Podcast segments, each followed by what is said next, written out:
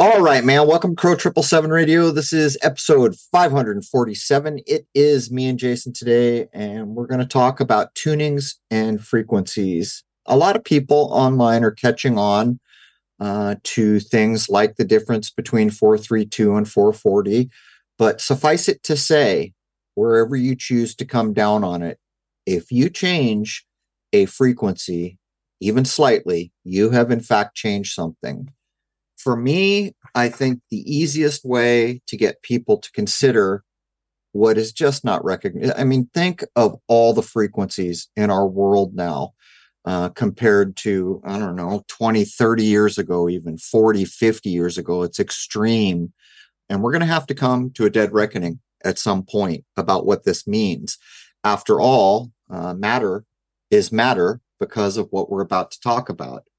But the whole 432, 440 thing is probably best illustrated on a round cymatic plate.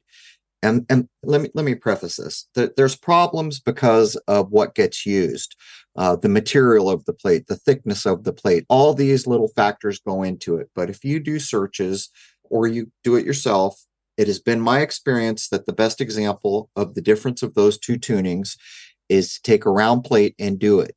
What I notice is that when there is a lot of complexity, of course, that means that the frequency is probably higher, the more complexity, but when it is well-defined, it is akin, or we could think to it about it as like an old radio. When you're not quite on the channel, there's static and fuzz. And when you're looking at a cymatic plate and there's not good definition in the geometry, maybe that's a way to think about it.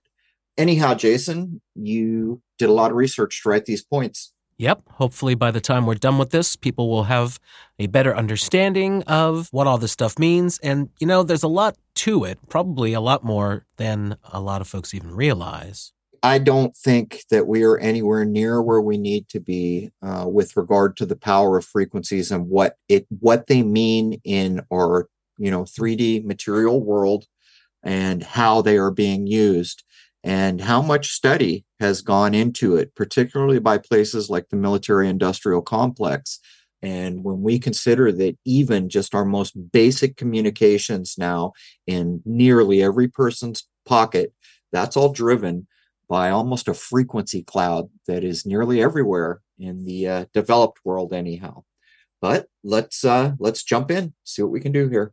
So let's start off with a quote by Rudolf Steiner. All of nature begins to whisper its secrets to us through sounds. Sounds that were previously incomprehensible to our soul now become the meaningful language of nature. Interesting. So we're talking early 1900s, almost certainly, when this is lifted, maybe the late 1800s. I would imagine it's the early 1900s. But listen to the language he's using that were previously incomprehensible. He's making a statement here about our perception. So let's get into it here, Jason. The cycle per second is a once common English name for the unit of frequency now known as the hertz. Cycles per second may be denoted by CPS or C/S, or ambiguously just cycles. The term comes from repetitive phenomena, such as sound waves, having a frequency measurable as a number of oscillations or cycles per second. With the organization of the International System of Units in 1960, the cycle per second was officially replaced with the term hertz. Following the introduction of the SI standard, use of these terms began to fall off in favor of the new unit, with hertz becoming the dominant convention in both academic and colloquial speech by the 1970s. So there it is. When I was young, people still said cycles per second. As a matter of fact, when I was a roadie, there were some old salty dogs that used to tour with the likes of the Grateful Dead. They liked to boast about, but they were still saying cycles per second. And why? You know, this is a thing we've brought up a number of times. Why would you switch language away? And this is a name, just to be clear. Hertz is the name of a person.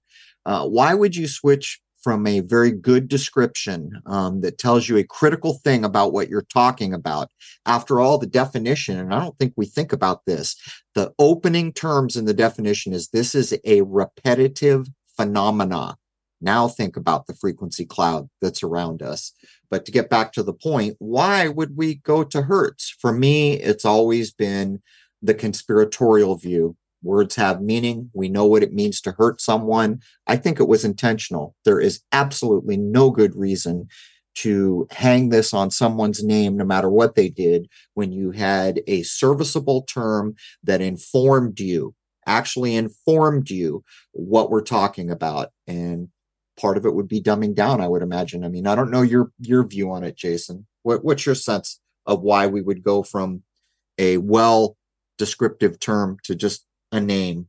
Well, some of that is covered in the next bullet point, but again, it seems like they're trying to pull things away from nature and make things just a little more ambiguous. Right. I think you hit it on the head. At the very least, if you don't want to delve where I go, where words have meaning and we know what hurts means, at the very least, they're removing information. Let's put it that way, dumbing it down. The Hertz, the symbol for which is capital H small z, is the unit of frequency in the International System of Units, or SI, equivalent to one event or cycle per second. It is named after the German physicist Heinrich Hertz, who lived from 1857 to 1894, who made important scientific contributions to the study of electromagnetism. The name was established by the International Electrotechnical Commission, the IEC, in 1935. Heinrich Hertz was the first person to provide conclusive proof of the existence of electromagnetic waves. Hertz are commonly expressed in multitudes: kilohertz, megahertz, gigahertz, terahertz. Some of the unit's most common uses are in the description of periodic waveforms and musical tones, particularly those used in radio and audio-related applications. It is also used to describe the clock speeds at which computers and other electronics are driven. All right, so if I'm not mistaken, and I was trying to do a quick search here, in James Shelby Downard's writing in regard to JFK, there is a completely bizarre connection to Hertz, which goes up to the Hertz rent-a-car. At the time that I had read it, I began to realize how many times in movies I had seen the Hertz Rent-A-Car logo or sign put intentionally into a frame. And this, to get the complete, you want a conspiracy, to get the complete picture here of why I come down so hard on swapping in the name Hertz. It relates to radio, it relates to JFK and where he came from. And I believe it runs all the way up into the Hertz Rent-A-Car conglomerate. A440, which is also known as Stuttgart pitch, is the musical pitch corresponding to an audio frequency of 440 hertz, which serves as the current tuning standard for the musical note of A above middle C, or A4 in scientific pitch notation. It is standardized by the International Organization for Standardization as ISO 16. While other frequencies have been and occasionally still are used to tune the first A above middle C, A440 is now commonly used as a reference frequency to calibrate acoustic equipment and to tune pianos, violins, and other musical instruments. So there were minimally three runs, and success was had. I don't know if you remember the date. I always think it's 36 or 39, Jason, when they finally standardized and got their 440 in the door. There was a bunch of research done, and it's hard to find. People may be able to post something if they look around with serious intent, that the part of the move for, I mean, this even got called at some points the Rockefeller pitch. And the foundations that did it, there was intention here. And I'll just leave it at that because people argue about this. But there was a lot of effort, and the military-industrial complex and Rockefeller and others moved with heavy hands to get this. And as I said, I think it's three runs they made before they successfully got this in. Interestingly enough, the Stuttgart pitch, if I'm not mistaken, Stuttgart was way back, a place where they bred military horses. I think the prefix to that word is referring to stud, like you stud a horse. And there's a whole history there with Rome and war and forts and installations for war. Not that it's here or there, but I figured I would mention it, as it took the name Stuttgart Pitch. Until the 19th century, there was no coordinated effort to standardize musical pitch, and the levels across Europe varied widely. Pitches varied over time, from place to place, and even within the same city. The pitch used for an English cathedral organ in the 17th century, for example, could be as much as 5 semitones lower than that used for a domestic keyboard instrument in the same city. Because of the way organs were tuned, the pitch of a single organ could even vary over time. Generally, the end of an organ pipe would be tapped with a cone tuning tool to either curve it inwards to raise the pitch or outwards to lower it. Over a long period of time, cone tuning can damage the foot of the pipe by crushing the metal at the bottom, which eventually may require that the pipe be removed to be repaired by a pipe maker. The pipe maker can open the end of the foot, remove the damage, and reshape it to its original shape, or if it cannot be repaired, replace the damaged foot with a copy of the original. All right, since we're talking about organs, let's pull our minds back around to the cathedrals. The idea that somehow Hertz was the first guy to prove electromagnetic waves, whatever, okay? Maybe in the modern age, he's the first guy to demonstrate it. This was well known going so far back, and we'll use the cathedrals as the example. Did you know that many of the cathedrals, there's as much cathedral under the ground level as there is above? Almost always, there was a water source under them quite frequently, like a, a well, like a pool in the middle part, in and around the areas people would sing. The point I'm making is that these cathedrals were designed to do things, and it was to do with sound and music and frequencies, as we're talking about. Maybe one of the most interesting breakdowns is from our friend, who I can never remember his name, Jason, who describes the sun in such an interesting way, Dollard. Mr. Dollard is on tape somewhere describing his interaction with a cathedral and the experience that he went through as he sat in the sweet spot of one of these cathedrals, diminished in what it could do, but demonstrating that frequency, how it was used, and these maybe most magnificent of buildings are all coupled together because it was known and it was used in beneficial ways. Well, there's something that the mainstream history doesn't seem to really mention, and that's that the pipe organ could be tuned to the actual cathedral itself to ensure proper propagation of the sound waves, I guess you could say. I'm so glad you brought that up. There is reason to accept that some of these great minds that were putting all this together were literally doing what you were saying. And later the organist, the people who built the organs were doing just that. They were tuning it into one big, I don't want to say device, but that's basically what we're talking about. And that level of knowing or science or whatever you would call it, that craft is primarily lost, I would say. I mean, who would you call today to try to do such a thing or even have the knowledge to do it? And again, as far as I know, I don't know if you've seen other things, but I think maybe that Dollard clip. Do you know which one I'm talking about, Jason? I've seen several where he goes into different aspects of this sort of thing, but I'm not sure exactly which one you're referring to.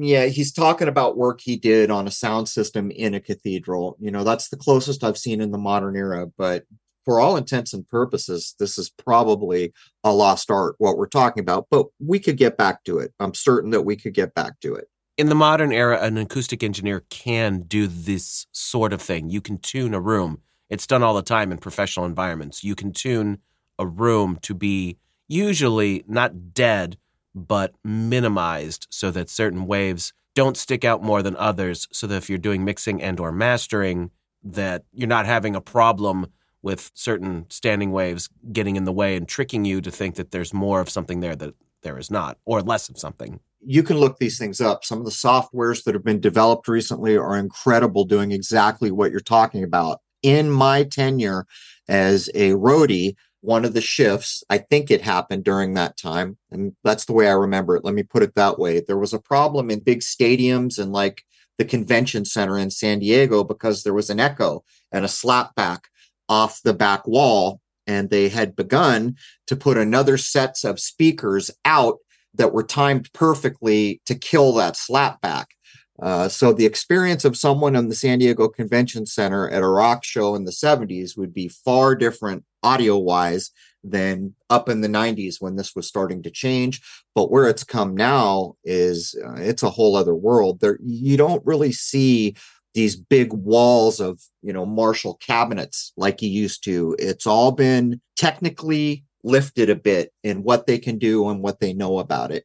Well, one of the big changes that was occurring was in the quality of the PA systems and how much they could push through them. When you start getting back into times like, say, the early Beatles era, the PA systems were pretty much crap, and the guys on stage couldn't hear what they were doing because they didn't have the monitors and things like that like we have today. So as the PA systems got better and better, you were miking everything up as opposed to just having multiple Marshall stacks with every knob turned to 10.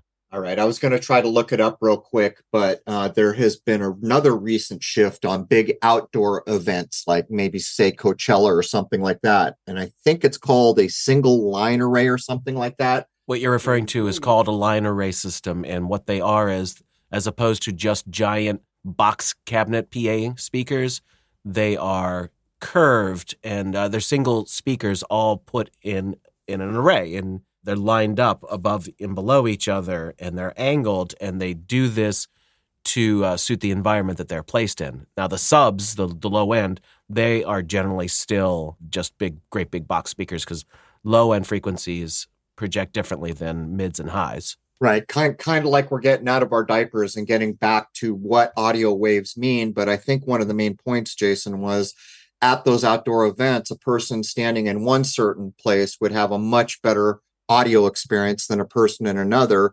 And that single line array or whatever it's properly called begins to address that so that it's, you know, everybody is getting decent audio. Yeah, because with a point source system, which is like the single boxes where you just have a billion of them put together for giant events, that's exactly correct that depending upon where you were standing, you get a different sonic view of what was being projected. Whereas with the line arrays, the idea is to get a much more even dispersion. And that concept is now spilling over and has been for quite a few years now into even small PAs, even the Bose systems that I own and a lot of other companies are doing this. They have miniature line arrays that you can use for just PAs for whatever you're doing. And I own a few of those. You know, can you imagine the spiritual experience? And here's really the difference between how we use so-called audio frequencies in the modern era and go back to the idea of a cathedral. People would come in from all over to some of the most beautiful buildings, from my point of view, that have ever been constructed in the modern eras anyhow, that we can still see in glass and stone, these beautiful, beautiful structures that are not only encoding all these spiritual ideas, but you walk in the stained glass. By the way, much of that stained glass to this day, those colors cannot be replicated because of the alchemy that was handed down generation to generation of whoever the craftspeople were that made that. But then to come in and this building tuned inside to give this audio experience and literally lift the spirit, it's a heck of a thing. And when we contrast this period of time with where we are now, walking around in basically just almost toxic clouds of frequency all the time, and yet it doesn't bother us, right? We're used to it, almost like the frog in boiling water, but it's a hell of a comparison if you set your mind to it. The tuning fork was invented in the year 1711, which enabled the calibration of pitch, although variation still occurred. For example, a 1740 tuning fork that is said to be associated with Handel is pitched at A = 422.5 Hertz. Another specimen that is said to be from 1780 is pitched at A 409 Hertz, which is approximately a quarter tone lower.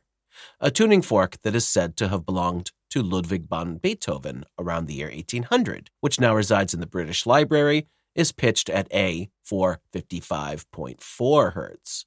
This is over a half-tone higher.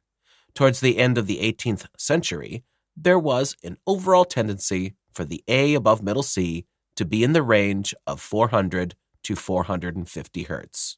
It almost makes you wonder if back in the day, before there was standardization, when a composer sat down, if part of what he was composing was he was choosing, you know, I always wonder about that. I wonder if they chose the frequency that A would be at or how that might be notated. But think about it.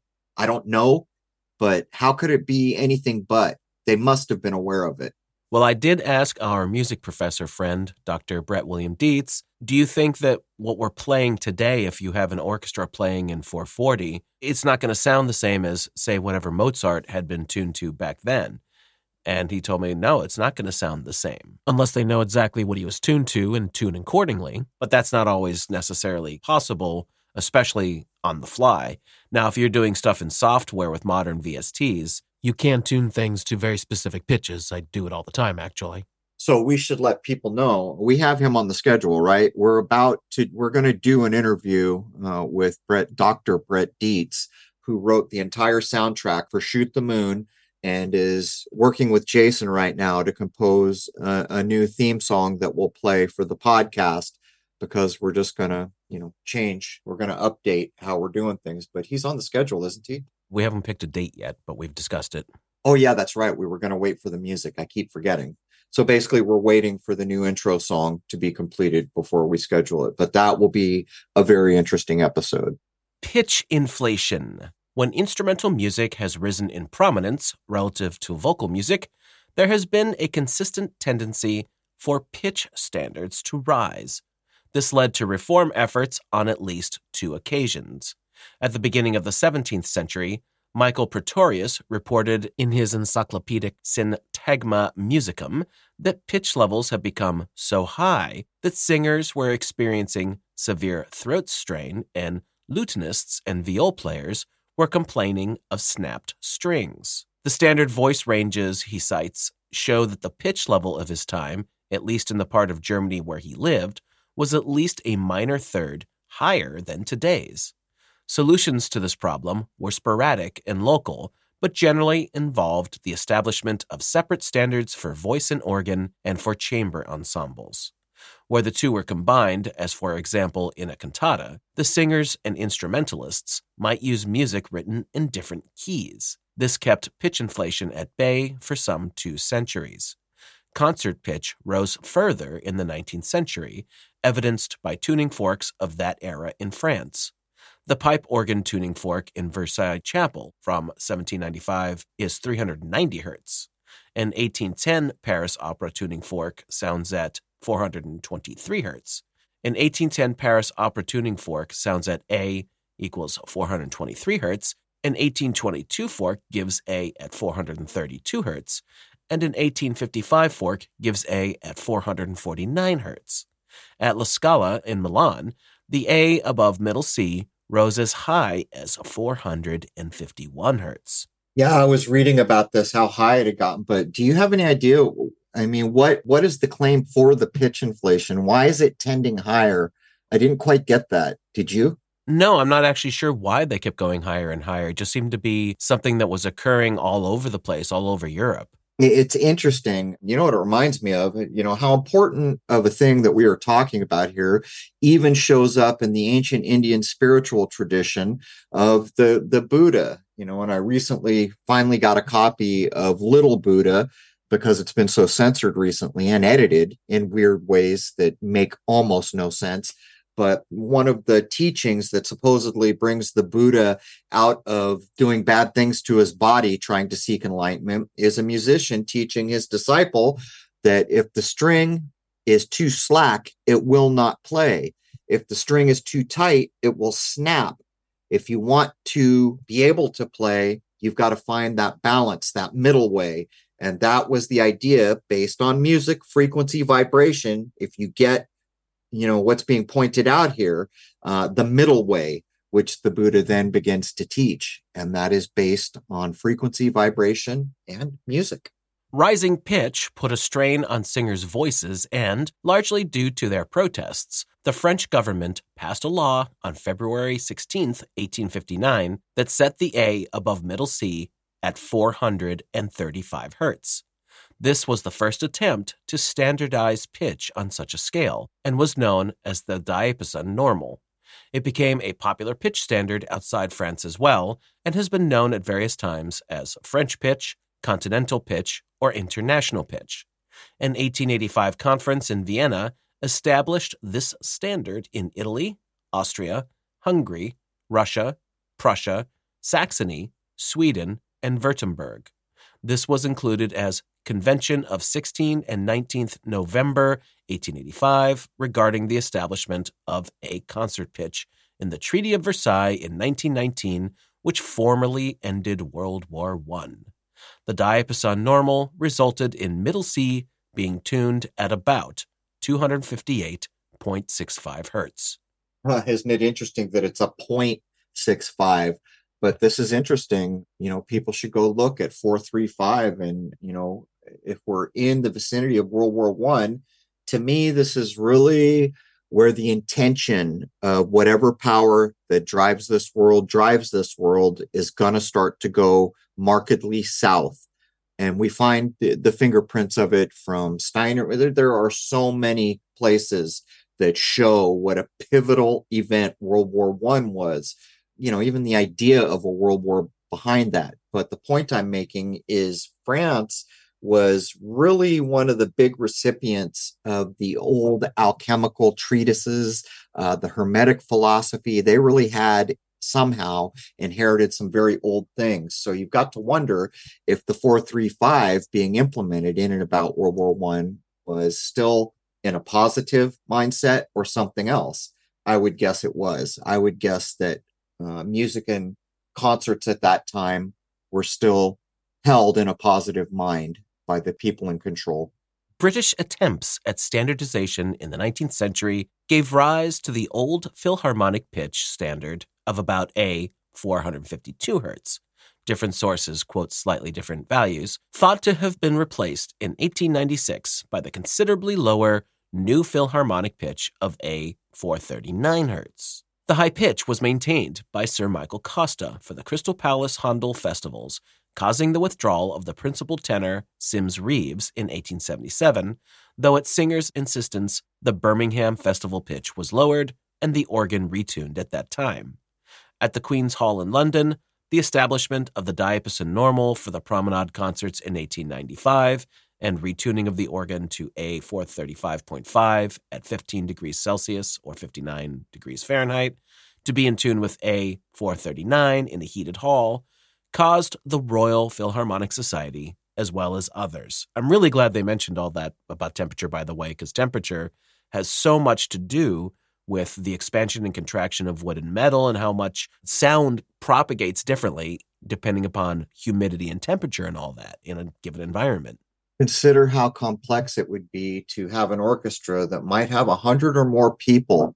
When we have Dr. Brett Deets on, we'll talk about the different areas of an orchestra, like the woodwinds and everything. If you're in a humid place, what that means, what Jason's pointing out. But when I don't know how to break a thing out, I play this game. We all remember what Tesla said about 3, 6, and 9. The thing about that is it's demonstrated in eras of time, in age change. It's just demonstrated. If I can get to a 3, 6, or a 9, then I feel like I have been informed a little bit. And the big time cycle ends always seem to be a 9 when summed.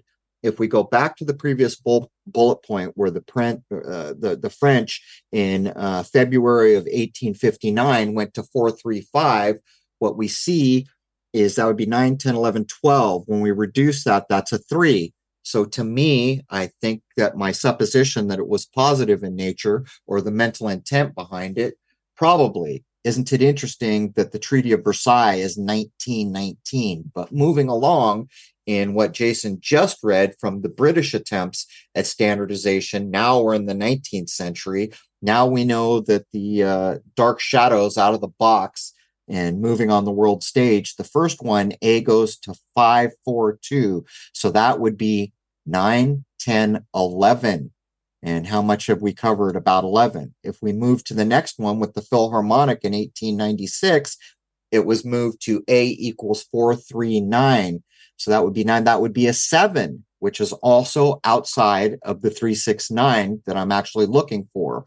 And then lastly, the two from 1895, when they were doing the organ, was 435.5, which again, that's an 8. So that's outside the 369. And then the next one is A equals 439 cycles per second. And again, we come around to a 7. And so, I don't know. So if I take 4, 3, 2, 7, 8, see 432, which everyone talks about, that comes out to the 9.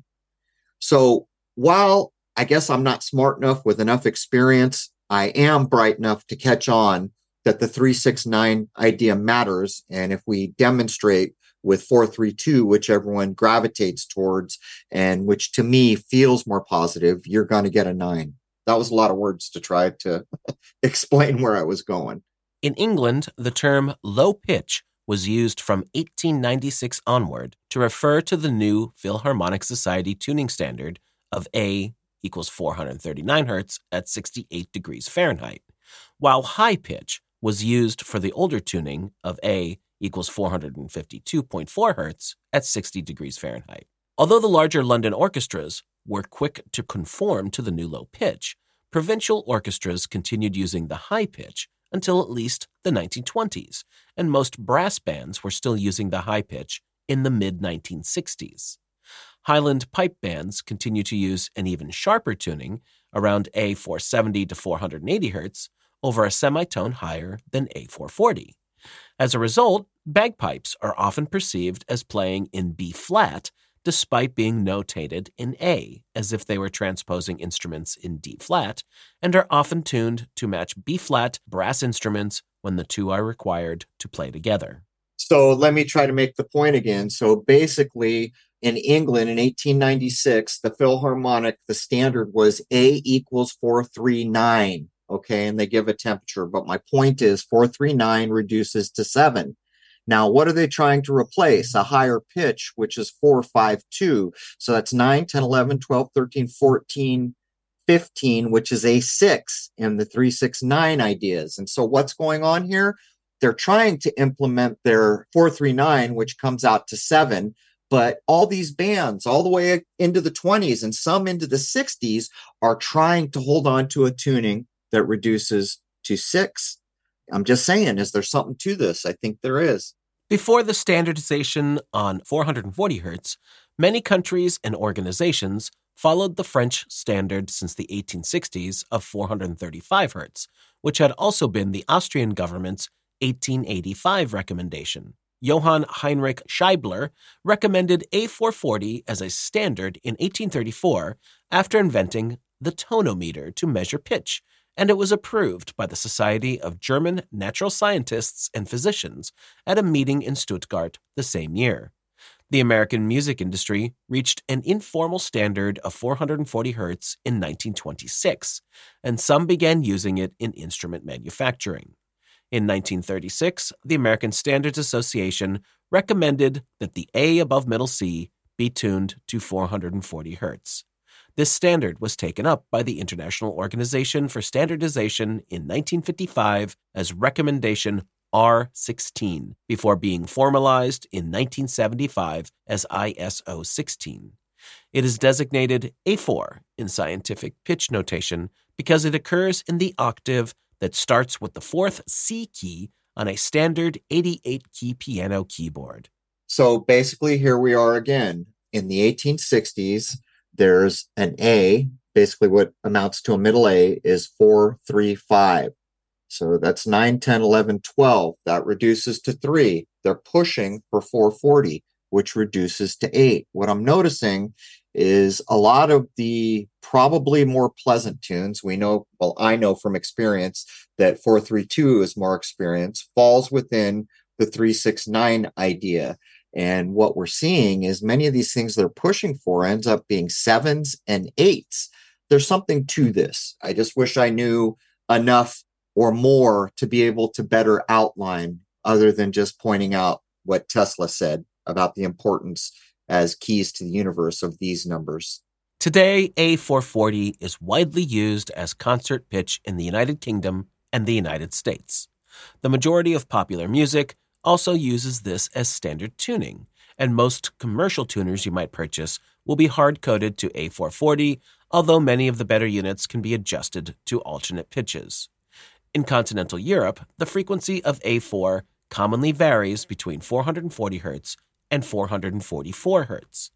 In the period instrument movement, a consensus has arisen around a modern Baroque pitch of 415 Hz, with 440 Hz corresponding to A sharp. A Baroque pitch for some special church music, in particular some German church music, e.g., the pre-Leipzig period cantatas of Bach, known as Chorten pitch at 466 Hz, with 440 Hz corresponding to A flat, and classical pitch at 427 to 430 Hz.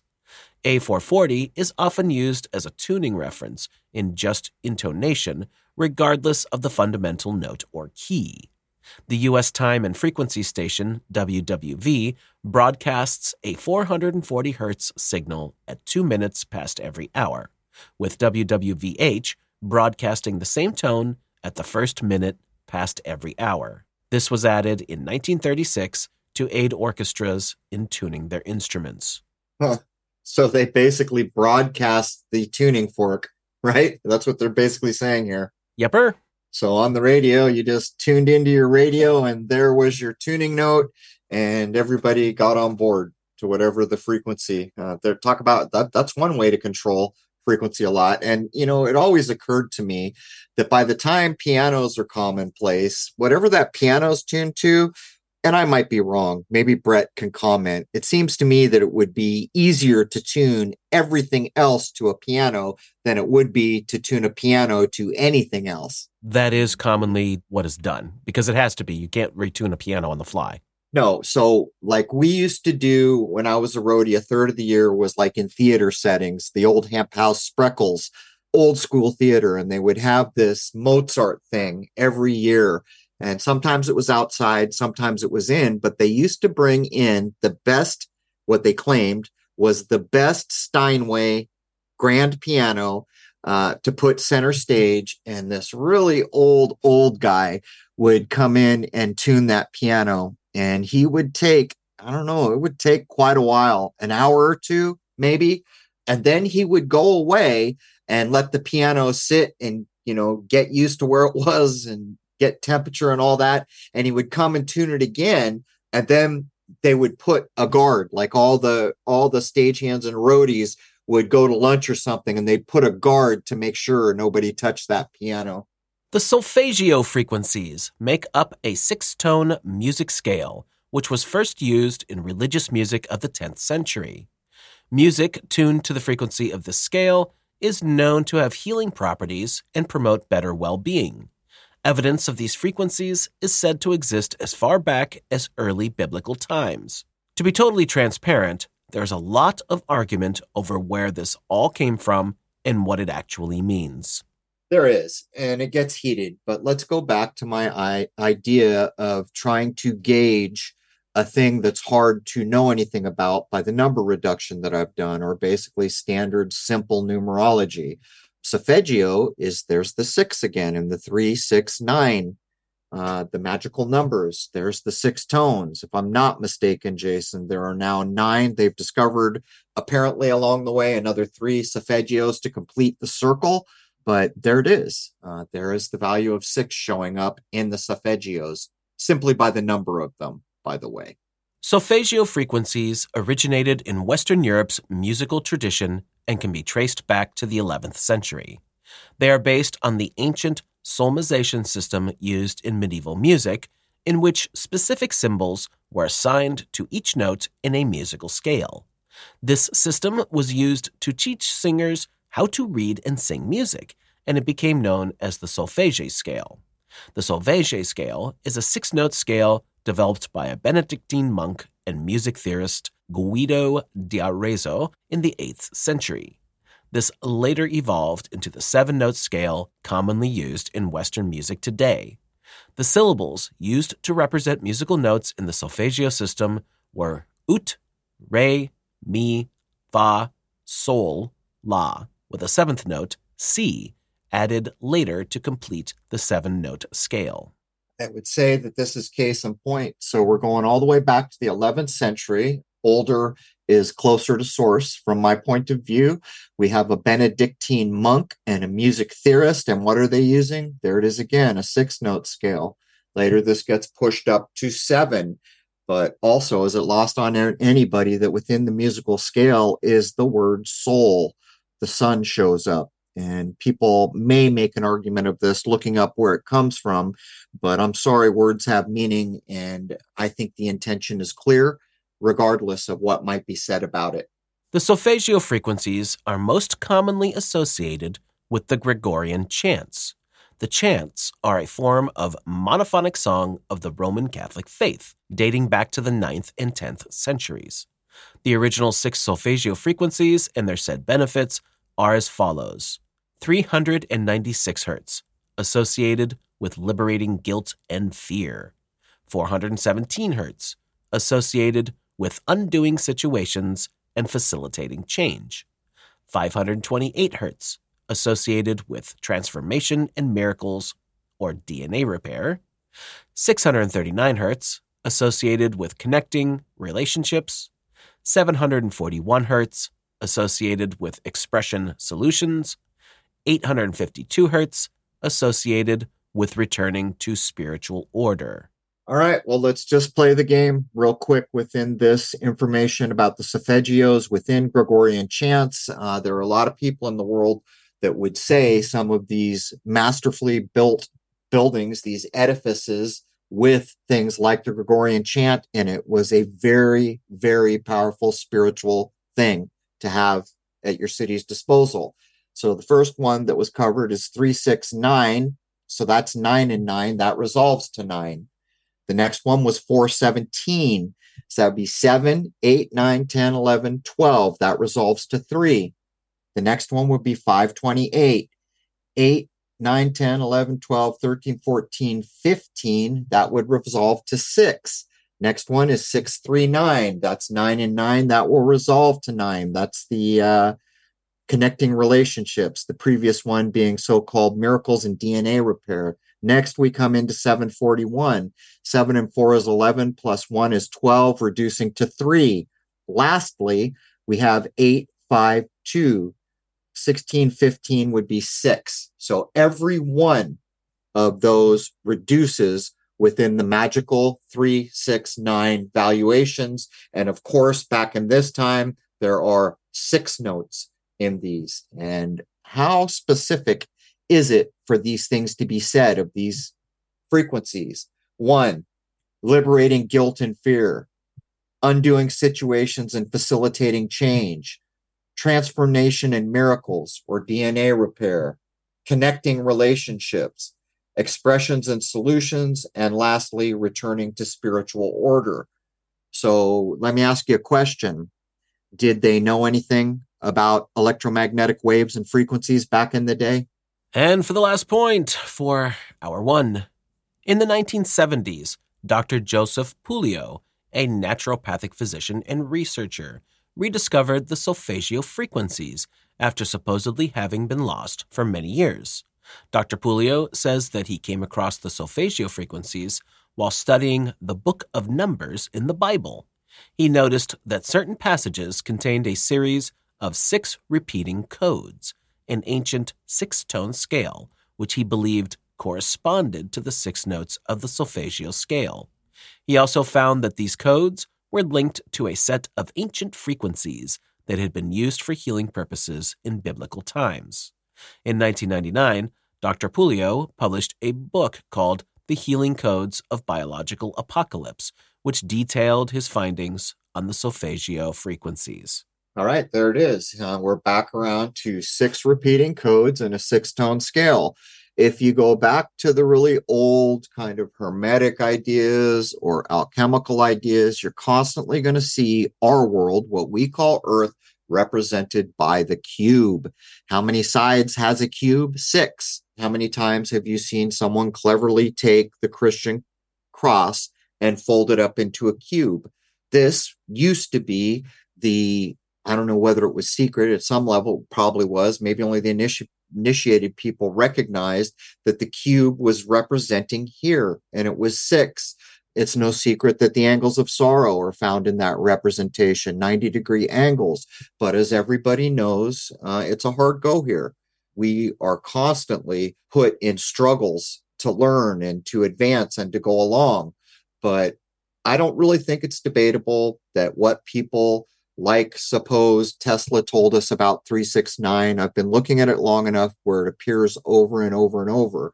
And it's helpful, doesn't tell me everything I wish I could know, but it does give me a frame of reference when I'm looking at these frequencies and hertz that I don't have enough knowledge or tools or experience to deal with. What I can do is do a simple reduction and get a whereabout. You know, I'm in the ballpark, or a sense of it, maybe, is a better way to say. What would you add about everything we just covered in hour one, Jason? You want to add anything? Well, to address the tunings situation, I think it should be obvious, even with the brief history that I gave, that tunings were all over the place for centuries. And a standardization really would have benefited everyone so that you could play different pieces together wherever you wanted to go to perform. Well, I'll add this as we wrap up, Jason. The 440 comes to 8. Of all these supposed hertz, or cycles per second, foundational tunings for the A above middle C, there's only one that I found. That was the 440 that resolved to 8. Now, when I think of the numbers in the way that I've done them, what it tells me is if I take two disparate things and I reduce them in this way and say they both come to 6, there's a relationship there.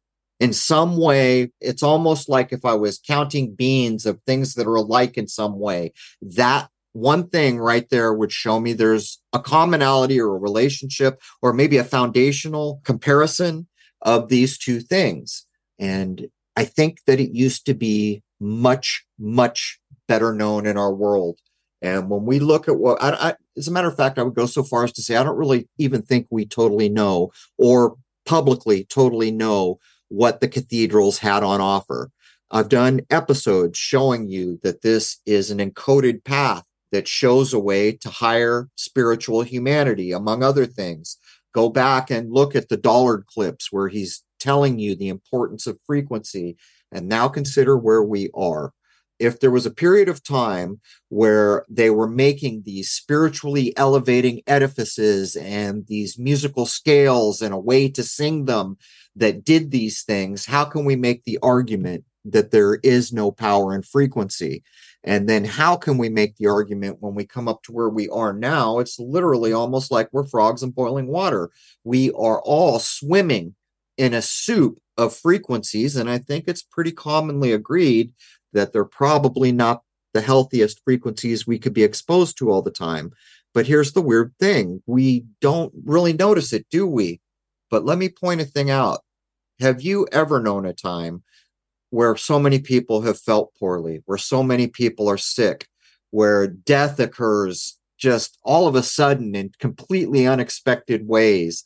This, from my point of view, what I notice about the world that I have lived in is the sickest time that I've been aware of. Is there a relationship, I would ask? Anyhow, anything else you want to get in before I wrap up hour one?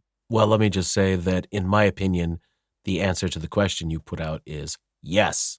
I think it's safe to say people have to come to this on their own dime, but even that reference is lost because, alas, there are no more payphones. That's been replaced with the tracking negative frequency device in your pocket. And if it's an iPhone, chances are it's taking an infrared picture of you every 5 seconds. Anyhow, with that, we're going to draw hour one of episode 547 to a close. Hour one is free to everybody at crow777radio.com, CRROW777radio.com. Members log in for the free 2-hour episode. They get free access to forums. They can create their own forums, free access to comments under every episode, which are topic specific to any given episode. They get free access to the 2-hour film called Shoot the Moon, which Dr. Brett Deets wrote the soundtrack for. It's a hell of a soundtrack, by the way, and it now has 10 awards out in the world With that, I'd like to wish you all a happy, healthy, and higher-minded new era, and I hope to see you logged in as a member for hour 2. There it is, man. Cheers.